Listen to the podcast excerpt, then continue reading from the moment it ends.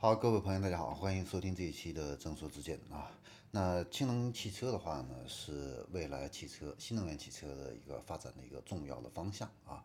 那在这个方面的话呢，呃，国家也出台了非常多的一个政策。那北京的话呢，作为一个氢能车啊重点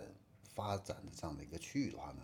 日前也出台了它的一个氢能产业发展的一个规划。那我们来看一下它这个规划方案啊。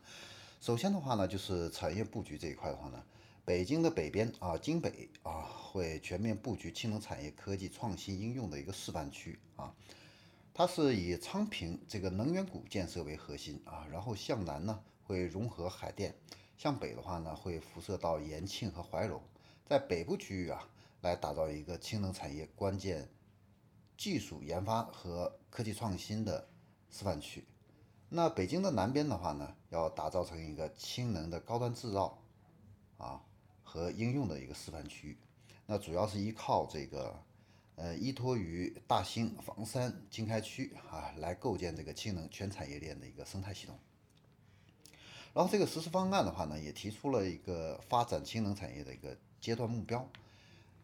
那它会以冬运会和冬季残奥会这两个重大示范工程为依托。在二零二三年前呢，实现氢能技术创新啊从一到十的一个跨越，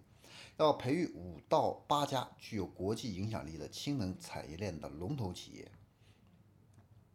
那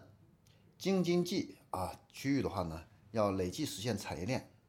这个产业规模要突破五百亿啊。那交通运输领域的话呢，在二零二三年前要力争建成三十七座加氢站。推广燃料电池车三千辆，在二零二五年前的话呢，要实现燃料电池汽车累计推广量突破一万辆啊。然后在分布式的功能领域的话呢，会在京津冀区域的话呢，开展氢能与可再生能源耦合示范的一个项目，推动在商业中心、数据中心、医院这些场景分布式的供电供热联供的这样的一个示范应用啊。那同时的话呢，还会开展氯胺、液氢、固态共氢这些前沿技术的一个攻关，实现质子交换膜、压缩机哈等氢能产业链关键技术突破，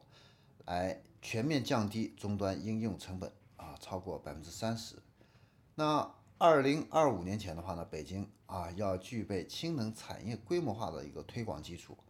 这个产业的体系配套基础设施要相对完善，培育十到十五家具有国际影响力的产业链的龙头企业，形成形成一个氢能产业关键部件和装备制造产业的一个集群。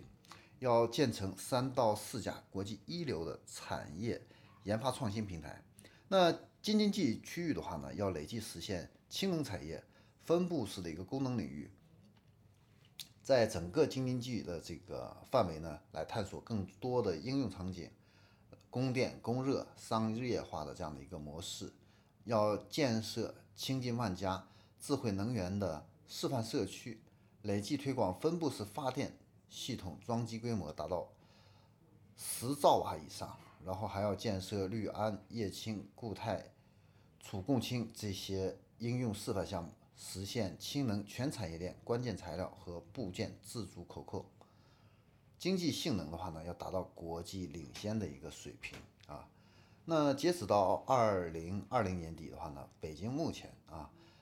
氢能产业相关的一个企业机构数量的话呢，有一百五十家，其中呢，氢能的供应领域的话呢，是有七十三家，燃料电池领域的话呢，是有八十九家啊。那二零二零年。北京的氢能产业产值的话呢是三十亿元，整体呢现在是处在一个中期的试验到产业化过渡这样的一个阶段。所以从北京这样的一个规划来看啊，它有两个数字啊要引起我们的一个注意。第一个的话呢就是它要培育啊十到十五家具有国际影响力的产业链的龙头企业啊，然后还要建成。三到四家国际一流的产业研发创新的这样的一个平台，所以呢，在这个里边实际上就是这样的一个商业的机会啊，也可以说是投资的这样的一个机会。那如果你能够梳理出来北京区域的氢能产业链的这样的一些龙头企业、上市公司的话呢，这些企业啊，未来都是北京市重点发展培养的一个对象，它的这个业绩也会迎来这样的一个爆发期啊。好，这里是正式之见，我们这一期的话呢，就给大家分享到这里，我们下期